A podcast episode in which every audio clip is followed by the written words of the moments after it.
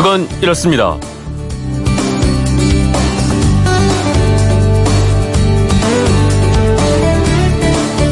안녕하십니까 전종원입니다. 그야말로 속수무책이었던 걸까요? 1시간에 100mm 이상의 비가 2m 가까이 쏟아진 일본 서부 지역 피해 규모가 계속 불어나고 있습니다. 세계 곳곳에서 요즘 대형 재난이 자주 발생하고 있는데 미국 적십자사는 재난 피해를 줄이기 위해서 런, practice, share라는 훈련을 한다고 합니다.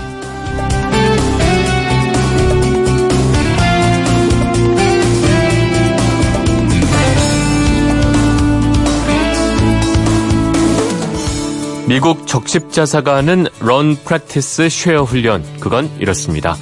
말이 영어여서 그렇지 뭐 어려운 건 아닙니다. learn 배우고 practice 실행하고 share 나누는 겁니다. 학생들이 학교에서 지진이나 화재, 홍수 시의 응급처치나 장비 사용 등의 재난 대처법을 배우게 한 다음에 이 내용을 가족과 친구에게 전하면서 지역사회 재난 및 위기 대응력을 키우도록 하는 건데요. 이 훈련에 참가한 아이들의 95% 대부분은 재난에 더 잘 대비하게 된 것 같다. 이런 반응을 보인다고 합니다. 어떤 상황을 가정해서 미리 배우고 행동을 해보면 비슷한 상황이 닥쳤을 때 큰 도움이 되죠. 훈련을 많이 하면 할수록 몸이 먼저 기억하고 반응을 하게 되는 겁니다. 자, 밤새 우리나라에도 장대비가 내린 지역이 많았고요. 멀리 제주도 남쪽 해상은 제8호 태풍 마리아의 간접 영향도 받고 있습니다. 만약에 내가 있는 곳에 폭우나 재해가 닥치면 어떻게 해야 할까 예상하고 구체적인 행동을 생각해 보는 것도 필요할 것 같습니다. 재난은 당하고 복구하는 것보다 당하기 전에 예방하는 것이 제일 좋지 않겠습니까?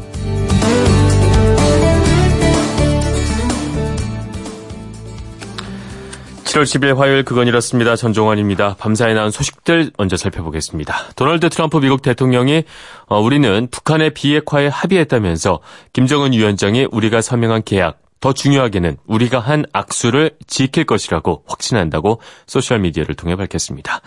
한국장학재단이 오늘부터 올 2학기 학자금 대출 신청을 받습니다. 올해는 특히 고용위기 특별지역 등의 실직자나 자녀의 경우에 일반 상환 학자금 대출을 최대 3년까지 상환 유예받을 수 있고요. 장애인 학생의 성적 기준도 폐지됐습니다. 등록금 대출 신청은 10월 24일 오후 2시까지고 금리는 연 2.2%입니다.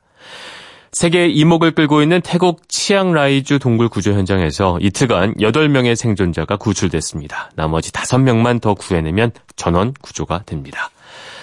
미국 메이저리그에서 뛰고 있는 추신수 선수 아, 소식 들으셨죠? 9회 말 투아웃 상황에서 내야 안타를 기록하면서 47경기 연속 출루.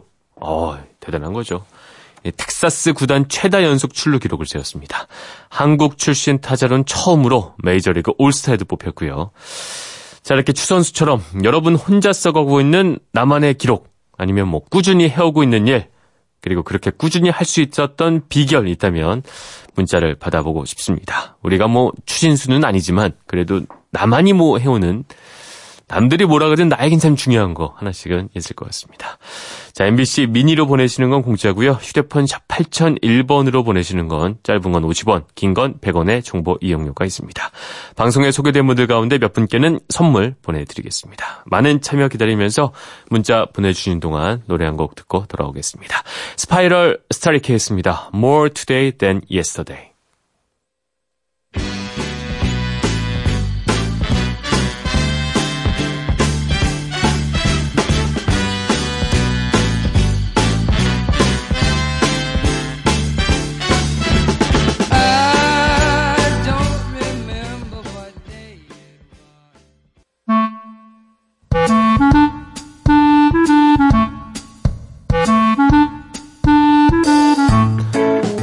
채워줄 생활 정보 알려드립니다. 오늘을 채우는 여자 곽지연 리포터 나오셨습니다. 안녕하세요. 네, 안녕하세요. 네, 오늘은 어떤 정보 가지고 와주셨나요? 서울은 지금 비가 그쳤잖아요. 잠깐 그친 것 같아요. 어, 소강 근데 상태. 춘천 쪽에 강원 북부 지방은 또 오전까지 계속 비가 내린다가 그친다고 하거든요. 네. 아, 비가 내리면 아무래도 운전하기 좀 불편합니다. 네, 어, 비. 오는 것뿐만 아니라 여름철에는 덥고 습하고 뜨겁고 날씨가 변덕스러운 만큼 우리 자동차들도 좀 지치기 쉬운 계절이거든요. 네. 그래서 안전하고 쾌적한 운전 생활을 위한 여름철 자동차 음. 관리법 오늘 알려드리겠습니다. 비도 많이 오고 날씨도 변덕스 럽다 보니까 여름철에 특히 교통사고 보도가 꽤 많았어요. 네, 어제도 사고 많다고 계속 나오더라고요. 네. 도로교통공단이 최근 5년 동안 국내 교통사고 사망자를 분석한 결과 이 중에서 10%는 빗길 달리다가 사고가 어. 나서 목숨을 잃었다고 하고요. 네. 이제 월별로 보면 7월이 가장 사망자와 부상자 비율이 높았다고 하거든요. 음, 이번 달 조심해야겠네요. 그렇죠. 네. 어, 또한 여름에는 운전할 때 슬리퍼를 신거나 오픈 샌들을 신고 운전하는 경우가 많잖아요. 네. 엑셀이나 브레이크를 제때 밟지 못하는 경우가 많고요. 페달 감각을 떨어뜨리기 때문에 음. 실수하기 쉽다고 하니까 이런 신발은 좀 피하는 게 좋겠어요. 운전뿐만 아니라 뜨거운 여름철에 왜 차량 내 온도가 막 올라가면서 발생하는 사고들도 적지 않아요. 그렇죠. 지난주에 사고 있었잖아요. 네. 어린 손자를 아이고. 차량에 태운 거 깜빡하고 문 닫고 방치해서 이제 아이가 숨지는 안타까운 사고도 있었는데요. 네. 그날 사고가 있었던 경남 의령의 낮 최고 기온이 33.3도까지 올라갔다고 합니다. 네. 이런 날 문을 닫고 있으면 차량 내 온도가 7, 80도까지 올라간다고 음. 하거든요. 오늘도 남부지방 낮 기온이 30도 막 넘는다고 하는데 네. 잠깐 자리를 비우는 거라고 할지라도 이제 여름철 차 안의 온도는 빠른 속도로 급격히 오른다는 거 좀 명심하고 음. 움직이시는 게 좋을 것 같아요. 네. 뿐만 아니라 차량의 대시보드 쪽도 좀 확인하시는 게 좋은데요. 햇빛을 바로 받는 대시보드의 경우에는 막 90도, 100도까지 올라간다고 합니다. 네. 어, 이곳에 라이터나 음료수 놓으면 폭발 사고가 일어날 수 있고요. 음. 특히 가스 들어있는 라이터 조심하시고요. 네. 실내 탈취제도 위험할 수 있고요. 음. 캔 음료와 마시다 남은 물병도 차 안에서 폭발할 수 어, 있다고 합니다. 물병도 폭발할 수 있어요? 네. 마시다 네. 만건 공기와 침이 섞여서 미생물의 활동이 아주 활발해지고요. 아. 이산화탄소 양이 늘어나면서 병 내부의 압력을 높여서 폭발할 수 있다고 하거든요. 네. 남은 음료수병은 뭐 가급적 좀 가지고 내리시는 아. 게 좋을 것 같고요. 저것도 잘 두고 내려야 되는데 이거 그렇죠. 신경을 써야겠군요. 네. 뭐 휴대폰이나 내비게이션 같은 전자기기도 고온에 변형되거나 고장 날 수 있잖아요. 네. 배터리가 폭발할 가능성도 있고요. 일단 내리시기 전에 차 안에 폭발할 물건들이 음. 있는지 없는지 확인해 주시고 요. 네. 특히 대시보드 위에 물건이 없는지 확인하고 내리시는 네. 게 좋을 것 같아요. 특히 더운 날에는 이제 잠깐 자리 비웠다가 차 안에 들어갈 때 네. 막, 막 7, 80도 뜨는 느낌에 막 들어가는 것 자체가 고통스럽잖아요. 어, 이럴 때 뭐 문 어떻게 하면 좀 뭐 좋다 이런 것도 들은 것 같은데 말이죠. 네, 맞습니다. 실내 온도를 빠르게 낮추는 방법이 있어요. 네. 방법은 간단한데요. 차의 앞자리 있죠. 네. 조수석 쪽의 창문만 끝까지 내립니다. 그리고 운전, 운전석 쪽의 문을 다섯 번, 그러니까 너무 빠르지도 너무 느리지도 않게 다섯 번을 열었다 닫았다 이렇게 부채질처럼 해보세요. 네. 공기 순환의 힘으로 이 순식간에 실내 온도를 10도쯤은 낮추는 효과가 있다고 하거든요. 네. 아 근데 앞쪽에 조수석 쪽만 창문을 열어야지 뒷 창문까지 열면 음. 오히려 온도가 많이 안 내려간다고 그래요. 어, 뒤는 여... 그러면 닫아놔야 되는 거예요? 네, 맞습니다. 어. 그러니까 열려 있는 곳이 너무 많으면 더 많은 외부 공기가 들어오려고 해서 그 안에 더운 공기가 그만큼 적게 나간다고 하거든요. 네. 일단 뒷좌석 문은 그대로 두고요. 이제 앞좌석에 오른쪽은 창문만 그리고 왼쪽은 차문만 다섯 번 정도 음. 여닫아 주시면 되겠어요. 네. 그리고 가능 하면 실외보다는 실내 주차장에 세우시고요. 그렇죠. 어, 음. 어쩔 수 없이 실외 주차장 이용하신다면 가급적 나무 밑이나 건물 그늘. 옆에 음. 그늘이 만들어지는 곳. 네. 그늘 주차가 어렵다면 햇빛이 들어오는 방향이 자동차 앞쪽 말고요. 음. 뒤쪽을 향하도록 주차하는 게 좋습니다. 네. 인위적으로 그늘을 만들어주는 것도 한 방법이겠어요. 그렇죠. 어. 햇빛 가리개나 아니면 신문지. 차 안에 요즘 돗자리 많이 가지고 다니시잖아요. 네. 돗자리로 앞 창문을 가려주는 것도 실내 온도 음. 올라가는 걸 막아주는 방법이고요. 창문은 어른 손가락 하나 정도 들어갈 정도. 네. 1cm쯤 살짝만 열어놔 주시고요. 그쵸 너무 열어놓으면 또 뭐. 그쵸 묘한 상상을 불러일으키면서. 그죠 네, 살짝만 열어주세요. 네. 네. 알겠습니다. 일단 좀 해를 피하는 게 중요할 것 같고 말이죠. 그쵸. 어, 차문 여닫을 때는 뒷문은 좀 닫아놓은 채로 그죠 조수석만 열어놓은 채로 네, 이제 맞습니다. 여닫으면 온도가 한 10도쯤 내려간다는 그렇습니다. 거 잘 알겠습니다. 네. 네, 오늘 알차게 채울 꽉찬 정보였습니다. 오늘을 채우는 여자 곽지연 리포터였습니다. 고맙습니다. 네, 고맙습니다.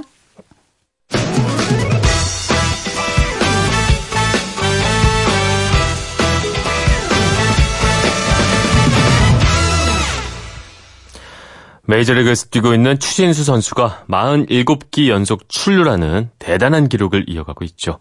추 선수처럼 아, 내가 써가고 있는 나만의 기록이나 변함없이 꾸준히 해오고 있는 일 어, 그렇게 할 수 있는 비결 나눠달라고 부탁을 드렸습니다. 8620님, 1984년 면허 취득한 뒤에 34년째 무사고가 저의 진정한 아름다운 기록이 아닐까 생각이 듭니다. 9755님, 고속도로 터널 안에서 차선 변경하지 말자. 내 자신과의 싸움을 시작한 뒤로 3년 동안 지켜내고 있습니다. 아, 역시 34년 무사고도 그렇고 고속도로 터널 안에서 차선 변경 이게 하지 말아야 되는 거 알면서도 아, 이쪽이 빠른 것 같은데 이렇게 한 번씩 하게 되는데 저만 해도 뭐 종종 하게 되는데 잘 아시고 계시는군요. 1183님, 18년간 한 번도 지각 없고요. 결근 없는 회사 생활하고 있습니다. 1797님, 13년 동안 담배를 피웠는데요. 아들이 담배 피고 온 저에게 아빠, 아빠한테 응가 냄새나 이러는 소리에 충격 먹고 3년째 금연 중입니다. 제 몸도 중요하지만 간접 흡연으로 고통받는 가족들을 생각하면서 버텨내는 게 비결이 아닐까 싶은데 근데요 아직까지도 한 번씩은 힘이 듭니다. 아유 충격적이긴 하네요. 아빠한테 응가 냄새나 아주 충격적입니다. 207 하나님 저는 매일 10km씩 조깅을 합니다. 와 10km요? 많이 뛰시네요. 조깅을 한 지도 언 12년이 다 돼갑니다. 살을 빼려고 시작한 조깅, 이제는 습관이 돼가는 것 같습니다. 마지막으로 이지영 씨 15년째 꾸준하게 하루 20분씩 올록볼록 훌라후프가 지금의 몸매를 유지하게 해줍니다. 주변에서도 대단하다고 따라하시는 분들도 있습니다. 여러분도 해보세요. 시간에 구애 없이 해볼 수가 있습니다. 특히 마지막 그두분 이제 10km 조깅과 15년째 아, 훌라후프가 제 마음을 좀 무겁게 만듭니다. 아, 운동을 안 한 지도 거의 뭐 이제 저는 7, 8년 동안 제대로 된 운동을 별로 해본 적이 없는 것 같아서 아, 올해 안에는 저도 어떻게든 시작을 해서 여러분들처럼 뭐 10년, 20년 한번 이어가 보도록 하겠습니다.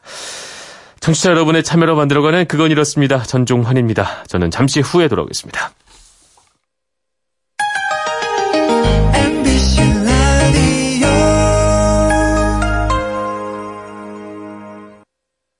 왜라는 말을 다른 나라 사람들은 어떻게 소리낼까요?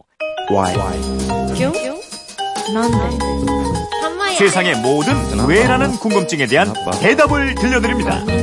궁금증에 대한 가장 친절한 설명서. 그건 이렇습니다.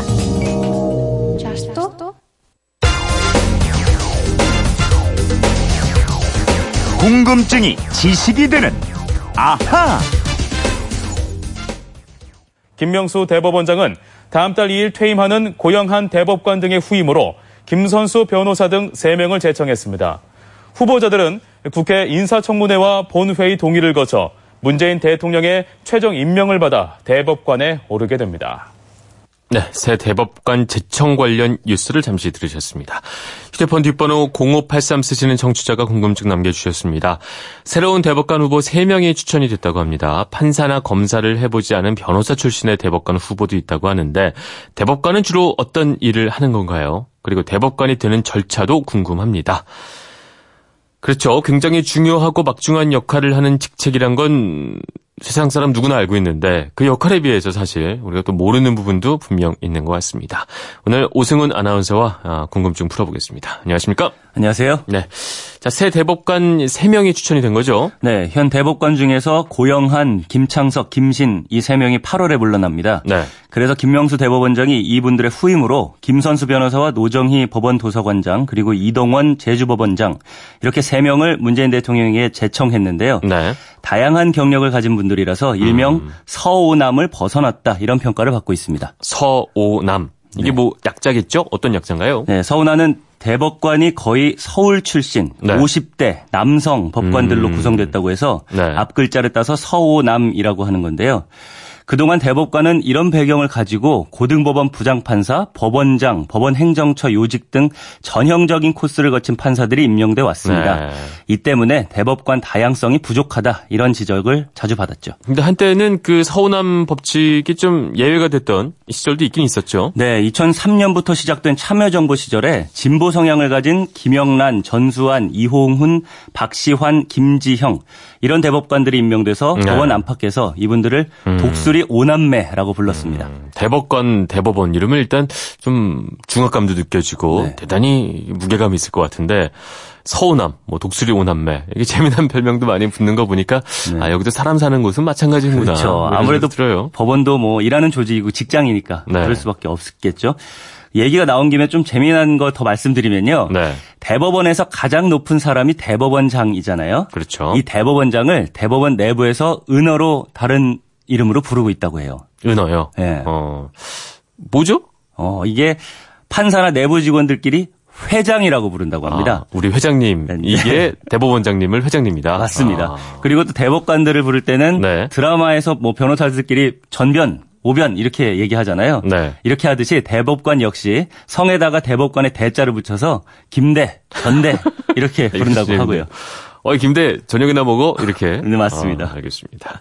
어, 그럼 대법관이 주로 하는 일 어떤 것들인가요? 네, 우리나라의 재판은 원칙적으로 3심 제도를 채택하고 있습니다. 네. 지방법원에서 1심을 하고 여기에다 불복하면은 2심은 고등법원에서 하고요. 그렇죠. 여기에도 불복하면은 3심은 대법원에서 열리는데요. 네. 대법원까지 올라온 사건은 우선 대법관 4명으로 구성된 소부에서 심리를 합니다. 오, 한 명이 맞는 게 아니군요. 네, 4명의 대법관이 함께 심리를 해서 네. 의견이 엇갈리거나 또 기존 판례를 변경해야 되는 경우에만 대법원장을 포함한 14명의 대법관 중에서 법원 행정처장을 뺀 13명의 대법관이 참여하는 전원 합의체에 배당을 하는데요. 어. 이걸 줄여서 전합으로 가져간다 이렇게 얘기합니다. 그럼 전원 합의체 전합으로 가는 경우가 많이 있나요? 아니요, 이건 굉장히 적습니다. 적어요. 네, 대법원장은 대법관들에게 전합을 많이 발굴하라 이렇게 주문을 하지만요, 이게 네. 쉽지는 않은데요. 그래서 대법관의 능력은 전합으로 가져가는 사건이 얼마나 많은가 이걸로 판단을 하고요. 많이 가져가면 능력이 있다는 얘기. 그렇죠. 그렇죠? 이게 발굴을 해야 되는 거예요. 아. 왜냐하면은 법령이라는 것 자체가 굉장히 추상적이고 포괄적이고 또 네. 이것을 어떻게 해석할지가 사법부 즉 음. 법관의 판단에 맡겨져 있기 때문입니다. 그렇죠. 이게 법이란 게 또 해석의 문제가 늘 있는 거잖아요. 맞습니다. 그래서 귀에 걸면 뭐 귀걸이다, 코에 걸면 코걸이다 이런 얘기가 나오는 것도 A 이꼴 B 뭐 A는 C 이런 게 아니라 음. 이제 어떻게 이거를 받아들이냐에 따라서 그렇죠. 달라질 수가 있는 거니까요. 어떻게 해석을 하냐요. 네. 그런 면에서 이게 판결은 또 입법적인 성격이 있다고 얘기를 하고요. 네. 입법은 입법부에서 즉 국회에서 만들지만 판결도 이 법을 만드는 입법을 하는 셈이다 이런 거죠. 네. 우리나라에서는 대법원장과 대법관 12명이 참여하는 전합이 그런 역할을 하는 건데요. 음. 이게 한 번 선고되면 쉽게 뒤집히지 않거든요. 네. 그래서 더 입법적 성격이 있는 거고 전합은 매우 음. 중요한 판결이 되는 겁니다. 네, 전합 사건은 아까 말씀하셨듯이 좀 많이 일어난 사건은 아니고 네. 일상적으로 처리하는 일들은 또 분명히 많지 않겠습니까? 네. 일단 대법관이 되면 뭐 전입자가 남겨둔 미제 사건이 수백 건이 된다고 해요. 아. 그러니까 이거 처리하는 데만 해도 1년은 좋게 걸리기 때문에 네. 전합은 끈도 못 끈다고 아. 하고요.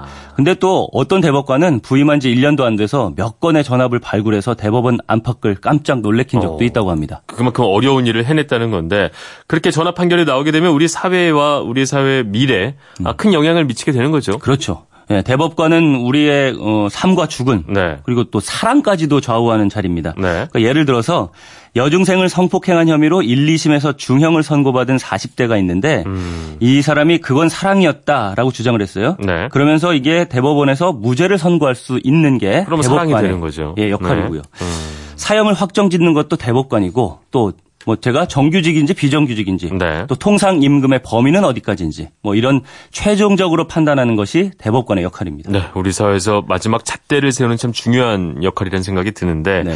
어, 떤 절차를 거쳐서 뽑게 되는 거죠? 네, 우리나라 대법관은 대법원장을 포함해서 모두 14명입니다. 대법관이 되기 위해서는 20년 이상 판사나 검사, 변호사를 했어야 하고요. 네. 아니면은 변호사 자격이 있는 사람으로서 국가기관이나 지방자치단체에서 공직을 맡았거나 네. 대학의 법률학 조교수 이상으로 재직한 사람으로 45세가 넘어야 합니다. 음, 나이 제한도 있군요. 맞습니다. 음. 대법관은 대법원장의 제청으로 국회의 동의를 얻어서 대통령이 임명을 하는데요. 네. 2000년 국회법이 제정, 개정돼서 국회에서 인사청문 절차를 거친 다음에 국회의 동의를 얻어야 합니다. 네. 이런 절차를 거쳐서 대법관이 되면 임기는 6년이고요.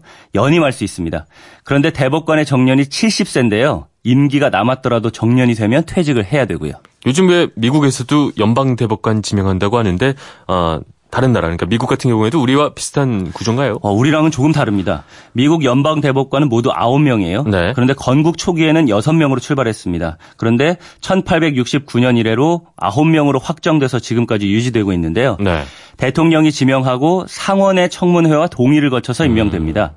이렇게 대법관이 되면 사망이나 자진퇴 사퇴 말고는 종신직이에요. 평생. 네. 음. 대통령처럼 탄핵되거나 기소될 수는 있지만 그런 사례가 아직 없고요. 네. 종신직이다 보니까 지난 230년 동안 약 100명만 아, 거쳐갔다고 합니다. 그건 뭐 대통령 못지않는 정말 영예로운 자리군요. 그렇죠. 네, 그리고 대법관을 부르는 호칭도 일반 법원의 판사와 달리 네. 대법관은 저스티스, 정의라고 부르고요. 아. 대법원장은 치프 저스티스로 부르는데요. 네. 이건 네. 영국도 마찬가지라고 합니다. 음.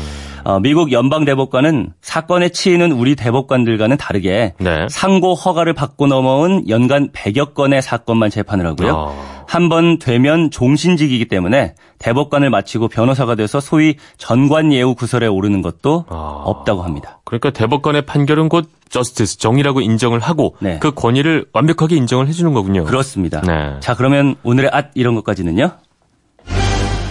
아까 대법관이 주로 서운한 법관에서 나온다 이렇게 말씀을 드렸잖아요. 네. 현 문재인 정부 들어서는 노여정이 주로 대법관에 임명되고 있습니다. 음, 노여정 이것도 뭐 줄임말일 것 같은데 뭐죠? 잘 감이 안 오는데. 네, 노동 여성 정통 법관 출신의 줄임말인데요. 네. 이번에 제청된 세 분도 그렇고 문재인 정부 들어서 앞서 두 차례에 걸쳐 임명된 대법관 4명도 네. 모두 서울대 출신이 아니거나 여성 아. 법관이었거든요. 네. 그래서 대법원 구성이 전임 양승태 대법원장 시절과 달리 음. 다양해지고 있다 이런 소리가 나오고 있습니다. 네, 어쨌든 우리 사회의 마지막 잣대를 세우는 거니까 너무 치중돼서 뭐 성별이나 뭐 계급 같은 것들이 정해지기보다는 이렇게 좀 다양성이 고루고루 인정되는 게 우리 사회를 위해 조금 더 나은 방향 아닌가 뭐 네. 이런 생각도 듭니다. 아, 0583 쓰시는 청취자분 궁금증이 좀 풀리셨을 것 같습니다. 저희가 준비한 선물 보내드리겠고요. 지금까지 궁금증이 지식이 되는 아하 오승훈 아나운서였습니다. 고맙습니다. 감사합니다.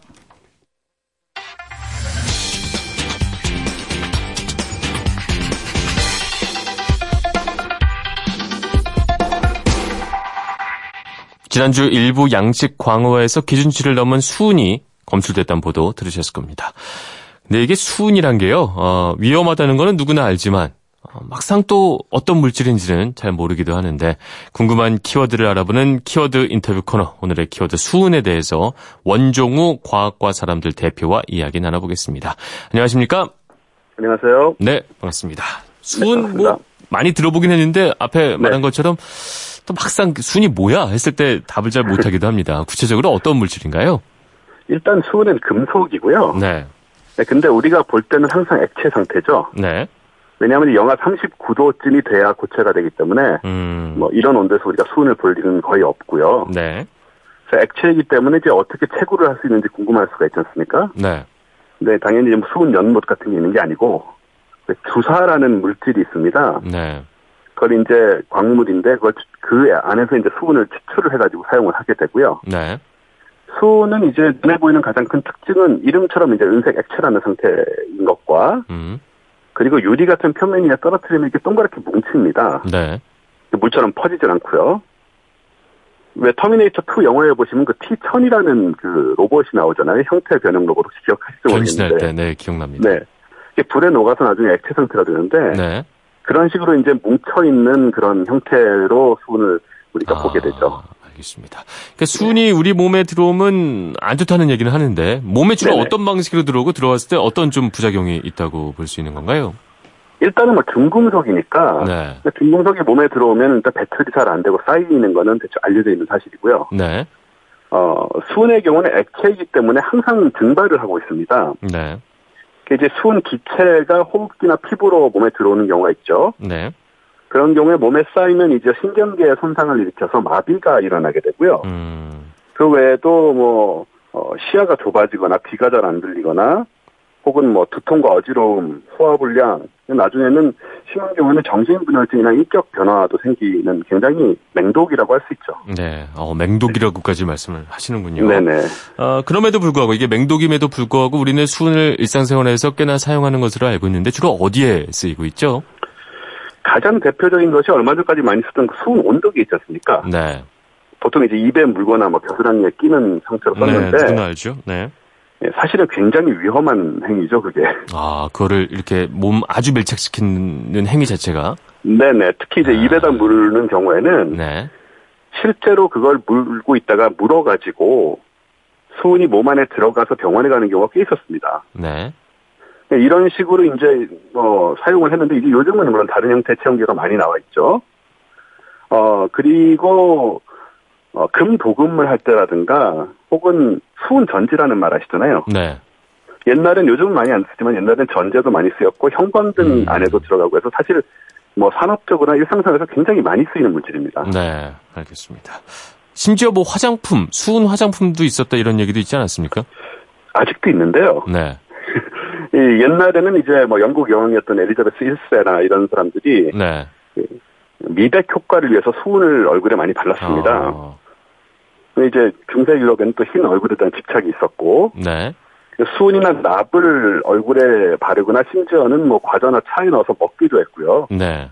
그러는 과정에서 많은 귀족들이 병에 걸리고 또 심지어 죽기도 아, 했죠. 그, 그 위험성을 대강 어느 시대부터 아 이게 이거 아니다 안 게 언제부터인 거죠?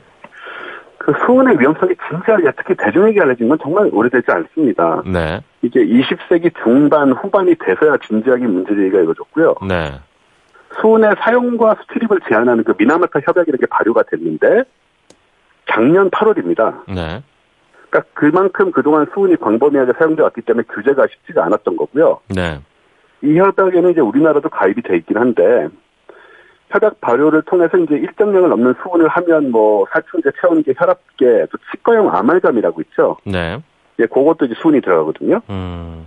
그 다음에 뭐 전지 이런 것들의 제조와 수출입 등이 이제 원칙적으로 금지되는 이런 규제가 이제 작년부터 발효가 돼서 사실 네. 어, 굉장히 오랫동안 그냥 별 문제 없이 쓰여온 셈이죠. 네. 근데 어쨌든 최근에는 이제 수은의 위험성에 대해서 많은 사람들이 알게 됐고 말이죠. 그럼에도 네네. 불구하고 최근에도 이제 수은 중독 혹은 수은이 몸 안으로 들어가는 경우는 뭐 주로 어떤, 예를 들어 아까 말씀하신 체온계 같은 경우에도 요즘 다른 방식의 체온계를 거의 다 쓰고 있지 않습니까? 그렇죠. 어, 떤 경로를 통해서 어, 체내에 쌓일 수 있다고 보십니까? 요즘 수분을 섭취하는 거는 대개 이제 식품, 특히 어패류를 먹는 경우인데요. 네. 그 이번에 뭐 논란이 된 그 수은 광어도 바로 그런 케이스인데. 네. 광어뿐 아니고 사실 많은 물고기에 수은이 들어 있습니다. 물고기 안에요? 네네. 이게 이제 어제 오늘 이야기가 아니고요. 네. 사실 물고기들이 물론 수은을 만들어내는 게 아니고. 그럼요. 그, 예, 인간이 그간 버려온 수은이 폐수를 타고 바다나 아. 강으로 흘러들어서. 네. 그 수은을 이제 처음에는 플랑크톤이나 작은 생물들이 먹게 되죠. 네. 그런 다음에 그 플랑크톤이나 작은 물고기들을 먹는 큰 물고기들에는 이게 훨씬 어, 높은 농도로 축적이 되게 됩니다. 네.